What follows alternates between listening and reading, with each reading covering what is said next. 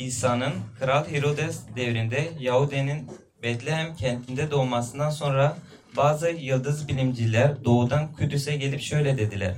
Yahudilerin kralı olarak doğan çocuk nerede? Doğuda onun yıldızını gördük ve ona tapınmaya geldik. Kral Herodes bunu duyunca kendisi de bütün Kudüs halkı da tedirgin oldu.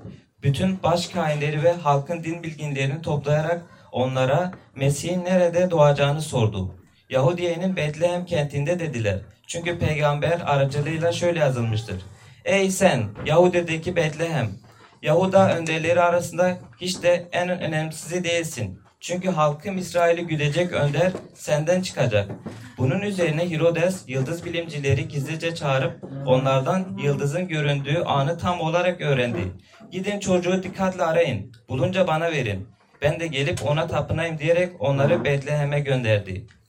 Yıldız bilimciler kralı dinledikten sonra yola çıktılar. Doğuda görmüş oldukları yıldız onlara yol gösteriyordu. Çocuğun bulunduğu yerin üzerine varınca durdu.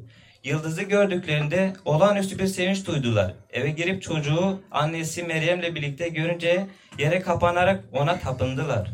Hazinelerini açıp ona armağan olarak altın, günlük ve mür sundular.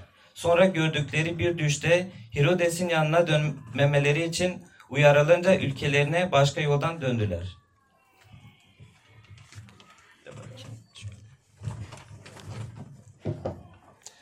Çok teşekkürler. Ömer. Sizi görmek çok güzel. Aa, Siz beni iyi duyabilir misiniz? Evet. Güzel, harika. Aa, Vaaz vermeden önce bir kısa bir dua edeyim. Ya göklerdeki babamız sana geliyoruz. Seni seviyoruz ve seni övüyoruz. Sana şükrediyoruz. Sen kutsalsın. Bir şarkı söyledik ya da sen kutsalsın. Ve se- sen bu dünyaya geldin. Ve benim için ve hepimiz için dua ediyorum. Um, huzur ver. Özellikle bu aralık zamanında. Uh, Noel beklentimizde. Um, benim söylediklerimi lütfen bereketle. Um, benim Türkçemi düzelt. Ve um, bizi bereketle. İsa Mesih'in adıyla. Amin. Güzel. Um, biz Doğuş Bayramı'yla ilgili bir seriye başladık. Uh, ya da çoğumuzun önce, uh, daha önce duymuş olduğu Noel'de diyebiliriz. Ve bugün Mata, Mata bölümüne dayanarak İsa'nın doğumuna bakıyoruz. Uh, Tanrı insan oldu ve bize yani yeryüzüne geldi. Geçtiğimiz iki hafta boyunca İsa'nın anneleriyle ilgili soy ağaçına ve İsa'nın babasını um, Yusuf'un rolüne baktık. Bunun hayatımızla ne ilgisi olduğunu düşündük. 2000 yıl önce ya da biz 2000, 2 yıl, uh, 2000 yıl sonra yani bugün İsa'nın doğması bizim için ne anlama geliyor? Ve buna yine bakacağız ve um, bugünkü hikaye bir yıldız arayan, bir yıldız yüzünden İsa'yı arayan, ona tapınmak ve ona um, hediyeler sunmak isteyen yıldız bilimciler hakkındadır. Um, onlar, onlara bilgin adamlar da diyebilirsiniz. Uh, burada bilgin adamlar ya da bilgin kadınlar var mı? Maria, hoş geldin. Güzel. Um, ve belki bu hikaye önce um, duymuş ve veya bazı resimler görmüşsünüzdür. Bunun çocuk, çocukla ilginç bir hikaye, bir efsane olduğunu düşünebilirsiniz ya da duydunuz. Ama burada ilginç bir nokta var. Kutsal kitaba bakarsak yıldız bilimcilerin ve büyücülerin her zaman olumsuz bir şekilde tasvir edildiğini görüyoruz. O zaman da Yahudiler yıldız bilimcileri ve büyücüleri reddederdi. Öyleyse Mata neden, neden burada onlardan bu kadar olumlu bahsediyor? Hiçbir Hristiyan yazar böyle bahsetmezken. Mata'nın bunu yazmasına en iyi nedeni ne olduğunu biliyor musunuz? Çünkü bu doğrudu. Oldu. Bu olay gerçekti.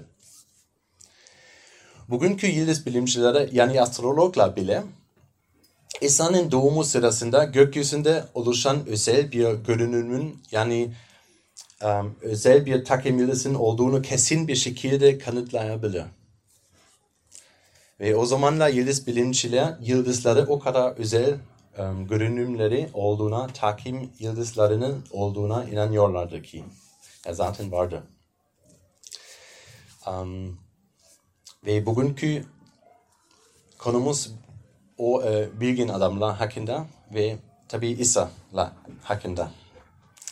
Um, ve belki çekici bir konu olacak sizin için. Um, belki Tanrı'ya inanıyorsunuz, belki Tanrı'ya inanmıyorsunuz, belki Tanrı inanmıyorsunuz, belki ateistsiniz ve düşünüyorsunuz, ah, bu e, bilim e, sektöründe ya her şey keşfetti ya da her şey keşfedecek. Tanrı ihtiyacı yok. Her şeyi bilebiliriz. Ama beraber bakalım e, bu metin ne söyleyecek bununla ilgili. Ve işte Mata ve göstermek istediği şey. Uluslardan bilginler. İsa'ya geliyor, diz çöküyor ve İsa Mesih'in Tanrı'nın gerçek bilgili olduğunu itiraf ediyor. Dünyanın önde gelen bilgileri İsa'ya geliyor ve gerçek bilgilik sende diyor. Aziz Paulus birinci e, Korintliler'de e, şöyle yazıyor. Hani nerede bilgi kişi? Din bilgini nerede? Nerede de bu çağın hünerli tartışmacısı? Tanrı dünya bilgiliğinin saçma olduğunu göstermedi mi? Ve Metin bunu gösteriyor. Ve ben size anlatacağım, size göstereceğim ve size dört farklı şey göstermek istiyorum. E, isterseniz bültende okuyabilirsiniz. Yazdım, yazdırdık. Bu dünyanın bilginin modası geçti. Dünyanın bilgiliği yetersiz. Dünyanın bilgiliği yüz, yüzeyseldir.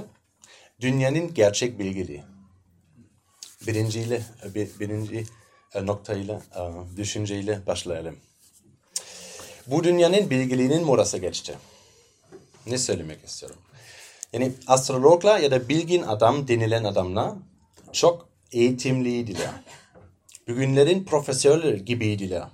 Elitlerdi o zamanda. Ve o zamanlar um, yıldızları okuyabilen ve onları geleceği tahmin etmek için kullanabilen, kullanabilen bilgin insanlardı. Ve bugünlerde bunu hakkında ne yapıyoruz? Sadece bunu buna gülüp geçiyoruz.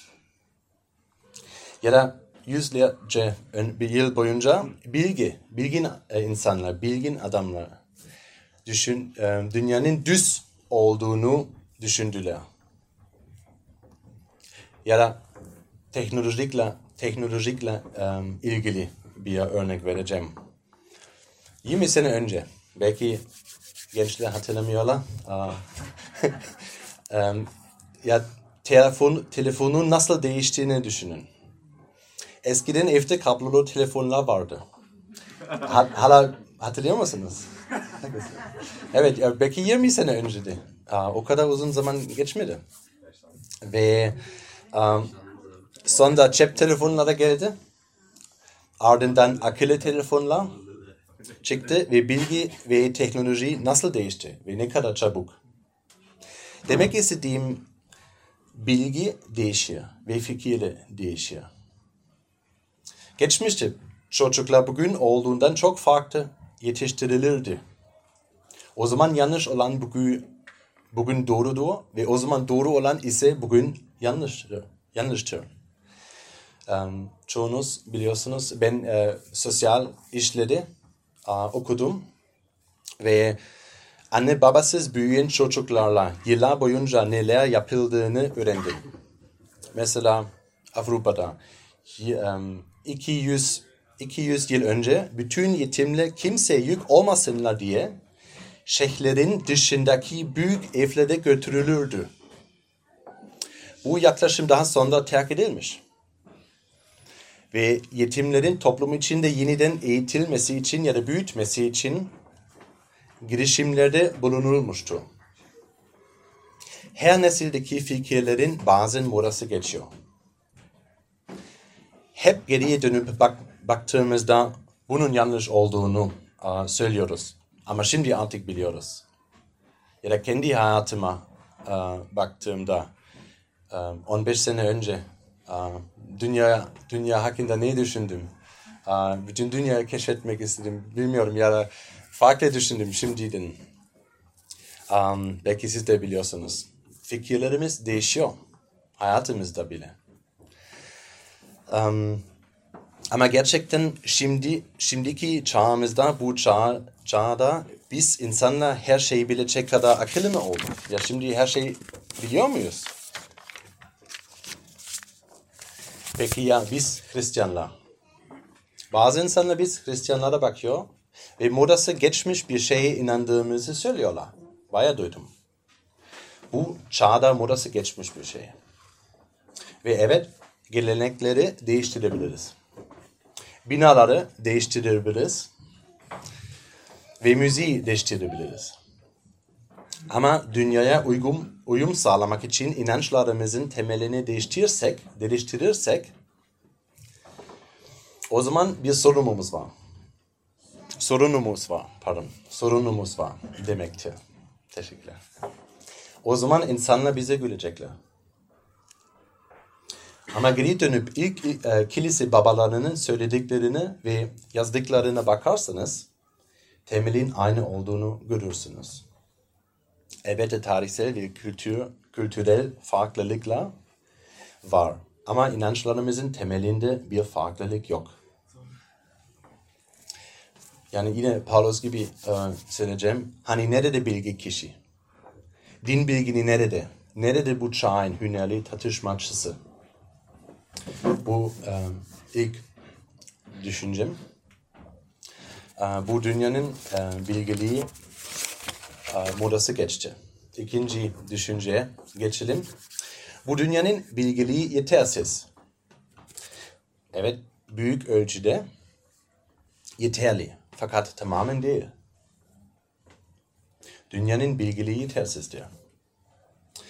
Ve hepsi kötü de değil. Tabii Tanrı lütfuyla insanlara akıl veriyor. İnsanlar iyi şeyler yaptılar. iyi şeyler keşfettiler. Mesela bilim iyi ve faydalı birçok şey buldu. Ama bu da yeterli değil. Metne. Bilgin adamlar bir kral, kralın olduğunu öğreniyorlar. Ama doğduğu yeri bilmiyorlar. Peki Yıldız onlara o yeri bulmak için replik etti mi? Aslında Yıldız'ı görüyorlar. Ee, ve Metin bunu söylüyor. Ve bir kral işaret ediyorlar. Belki bir kral söylentiler vardı. Ve bunu ona bağlıyorlar. Ancak Metin Yıldız'ın hareket ettiğini de söylemiyor. O zaman Betlehem'i nasıl buluyorlar? Tabii ki kutsal kitap aracılığıyla. Mika peygamberin kitabında şöyle um, yazılıyor. Ayet 6 okuyacağım. Ey sen Yahudi'deki Betlehem. Yahuda önderleri arasında hiç de önemsesi değilsin. Çünkü halkım İsrail'i görecek önde senden çıkacak. Ve Paulus Romalılar 1 de aynı şey söylüyor.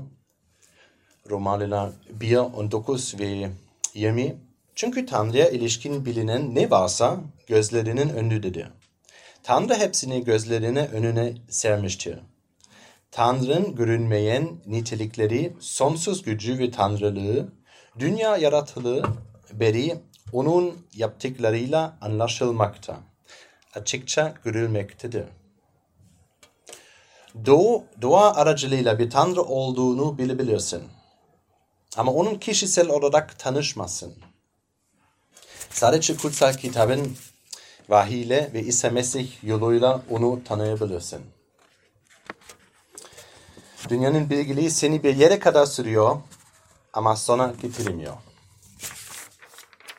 Size iki örnek vereceğim hemen.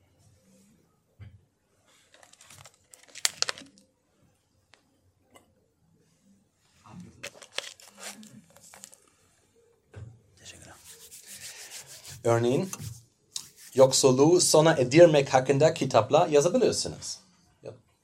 İçinde dünya politikasındaki değişiklikler, teknik olanlar ve benzer şeyler hakkında iyi şeyler olabilir. Ancak tüm bunlara rağmen yoksulluğun nedeni şudur. İnsanın kalbinde temelin bir kusur vardır. Sonuç olarak çok şey sahip olan insanlar bile sahip olduklarını paylaşmazlar. Mümkün ama paylaşmıyorlar dünyaya bakıyorsanız. Ya da insanın kalbinde temelden bir yanlışlık, kusur vardı. Bu yüzden yoksulluk yaşayan insanlar çok zarar gördü.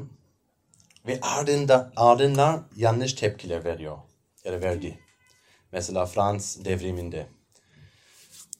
Bayağı kişi öldüler. Ve yine de sistemsel kötülük devam. Bütün halklar sömürüldü. İnsanlık tarihine bakın. Dünya, dünyada o kadar çok yiyecek var ki paylaşılsa herkes yeterince yiyebilir fakat olmuyor. Yoksulluğu ne teknolojiyle e, bitirebiliyorsun ne de başka bir şeyle bitiremiyorsun. Çünkü insanın kalbine temelin bir yanlışlık, bir kusur vardı. Ya da affetmek konusunda. Belki bir sana büyük acı çekmiştir. Belki ailenden, belki iyi bir e, arkadaşından. O kişiyi affetmek istiyorsun ama yapamıyorsun. Öfkelisin ve bu tüm hayatını etkiliyor. Ve böyle çocuklarla çalıştım. Um, zor bir aileden geldiler. Um, ama hem annesi babası ona affedemezdi hem de onlar annesini e, babasını affedemezdiler. Gördüm. Bir psikoloğa gidiyorsun ya da gidebilir ve sana öfkenin nereden geldiğini ve neden kiskin olduğunu söylüyor. Sana ne yapacağını söylüyor. Ne affetmen gerektiğini de söyleyebilir. Ama sana nasıl affedileceğini gösteremiyor. Bakın ben bilimden bahsediyorum.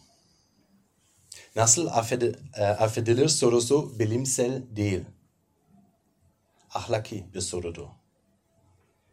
Bilgi adamlar bir kral olduğunu biliyorlardı. Ama onu nerede bula, e, bulacaklarını bilmiyorlardı. Ve Noel'in anlamı da budur. O kral sana geliyor, dünyaya geliyor. Bu ikinci düşünce. Bilginin, dünyanın bilgiliği yetersiz. Üçüncü düşünce gidelim. Bu dünyanın bilgiliği yüzeyseldir. Bilge adamların Betlehem'e gelme düşüncesinin çok komik bir yanı var. Betlehem o kadar büyük değildi. Kalabalık ve ünlü bir şehir de değildi. Galiba bir ya da iki çay bahçesi vardı. O kadar. ya çok küçüktü. Ve İsa beklenen koşullarda doğmadı. Doğru aileden gelmedi. Sarayda da doğmadı. Bir kral geleceğini duyduğunda galiba düşünüyorsun bir sarayda doğuyor. Ya çok um, meşhur bir aileden gel geliyor falan falan. Ama e, insan bilgiliğine göre değil. Tanrı'nın isteğine göre hareket etti. İsa o dünyanın yolunu seçmedi. Tanrı'nın yolunu seçti. Yukarı giden yolu önce aşağı iner. Güç sahibi olmanın yolu hizmet etmektir. Gerçekten zengin olmanın yolu tüm paranızı vermektir. Dünyanın söylediği her şey, şeyin tam tersi. Ya da Bilge geçen hafta söylediği gibi her şey alt üst eder. Ve bu İstanbul'da bizim için ne anlama geliyor? Bu um, dünyasal bilgilik yüzeysel olmaya eğilimlidir. Hayatınızda bakıp umutlarınızı paraya, güçe, lükse, ilişkilere, statüye bağlıyorsanız yanlış yoldasınız demektir. O kadar da önemli değil. Niye ya? Tanrı dünya bilgiliğinin saçma olduğunu göstermedi mi? Çobanları ve yabancıların İsa'ya ilk tapındakları küçük bir köyde İsa Mesih'in doğumuyla. Bu dünyanın bilgiliği yüze, yüzeyseldir. Ama İsa aracılığıyla dünyanın gerçek bilgiliğine ulaşabilirsiniz. Yani ulaşabilirsin. Son düşünce e, geldim. Bu dünyanın gerçek bilgiliği. Birisi bana bir su getirebilir mi? Ya, teşekkürler.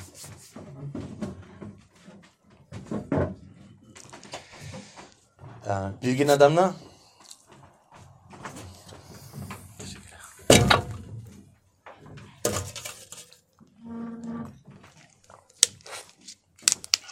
burada. Um, bilgin adamla eve geliyorlar. Meryem'i bulup diz çöküyorlar ve tapınıyorlar İsa Mesih'e. Altın günlük ve mür gibi hediyeler getirdiklerini anlayabiliyorum. Ya çünkü kraliyet hediyeleri ve bir kral arıyorlar.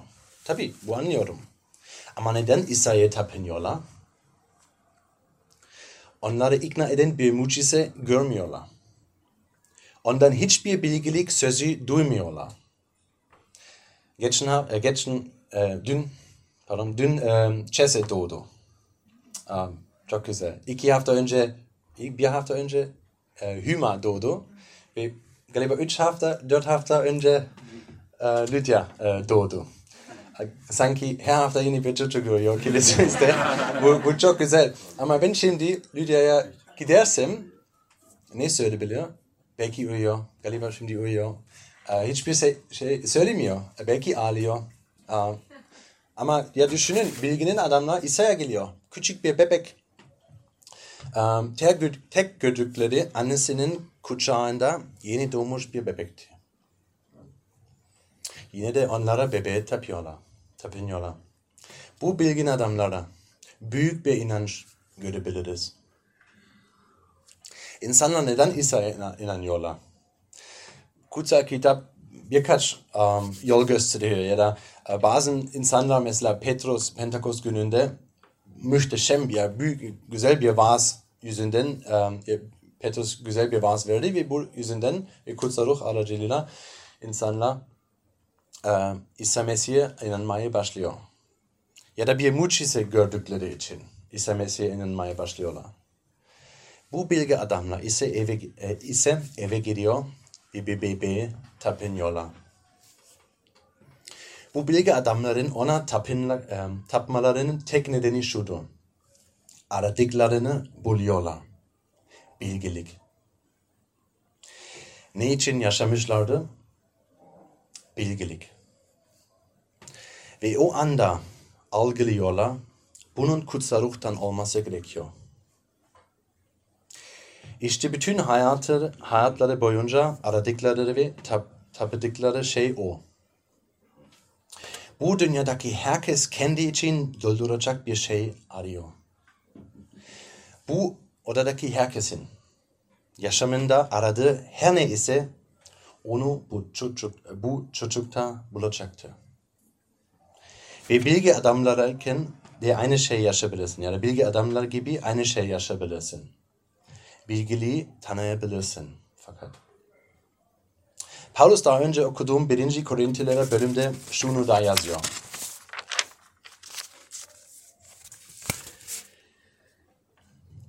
Yahudiler doğaüstü belirtiler ister. Greklerse bilgilik arar. Ama biz çarmıha gerilmiş Mesih'i duyuyoruz. Yahudiler bunu yüz karası öteki uluslarda saçmalık sayarlar. Bu dene, deneyime nasıl sahip olabilirsin? Çarmıha bakarak. İsa nihai bilgeliktir. Kutsal kitabı okursan, her durumda nasıl her zaman em, aynı şekilde tepki vermediğini göreceksin. Mesela Johanna, Johanna e, 3'te İsa Nikodemus ile konuştuğunda İsa söyledi ki yeniden doğman gerekiyor.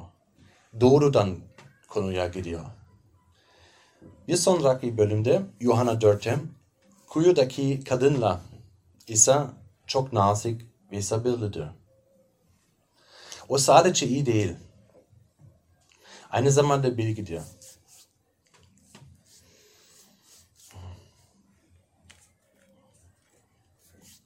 Sadece tek boyutlu değil. Peki sen akıllı olmak ister misin? İşte tek yapmanız gereken ya da yapman gereken şey çarmıha bakmak. İşte sana bir soru. Tanrı günahı doğrudan cezalandırmak zorunda kalacak kadar kutsal ve adil mi? Yoksa Tanrı ne yaparsan yap seni sevecek kadar sevgi dolu mu? Hangi cevap doğru? Cevaplarından birisi olmalı. Değil mi? İkisi birden olamaz. Değil mi? Biz böyleyiz. Değil mi? Ben böyleyim. Tek boyutlu. Bazılarımız daha kuralcı, bazılarımız daha liberal. En azından şu ya da bu yönde bir tanesinde daha baskınız. Ya da baskıyız. Ama Tanrı nasıldı?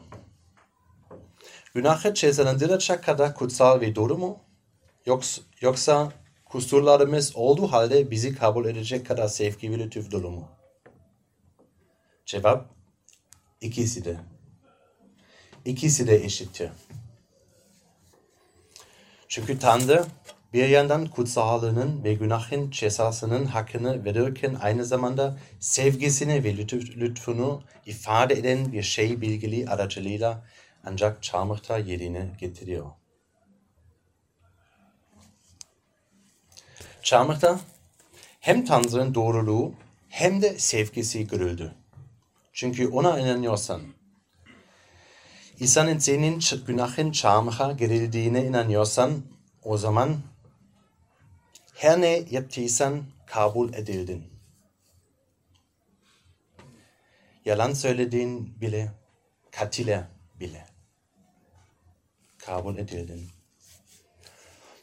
Tanrı'nın bilgiliği çarmıhta gördüğünde, Tanrı'nın kendisi bizim için oğlunda verdiğinde anladığında, o zaman içten değiştirileceksin ve sabırlı ve bilgi bir insan olacaksın.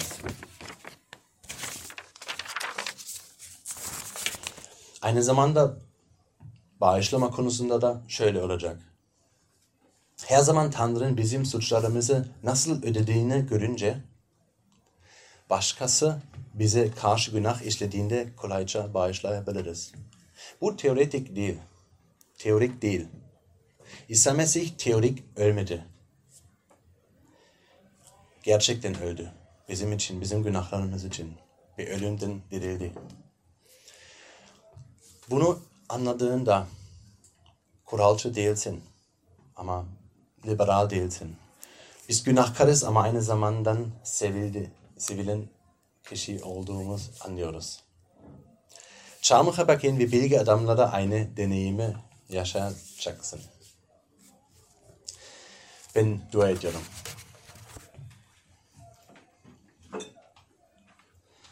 Ya İsa Mesih, sen bebek olarak bu dünyaya geldin. Ve zayıf oldun. Ve her şey alt üstte um, yaptın. Ve geldiğin için sana şükrediyorum. Sana teşekkür ederim.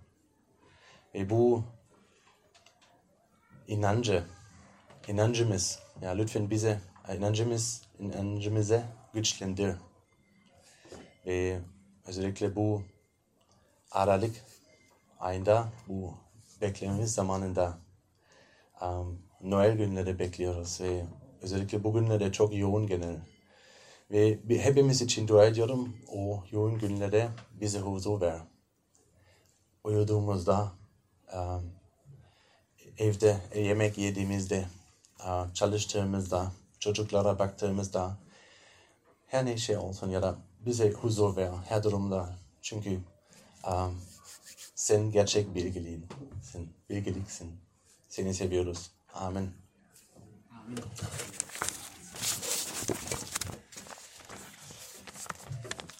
Şimdi um, elinizdeki bültende 6. ve 7. sayfada um, yanıt um, bölümü görebilirsiniz. Ve siz şimdi farklı şekilde uh, duyduklarınızı cevap verebilirsiniz.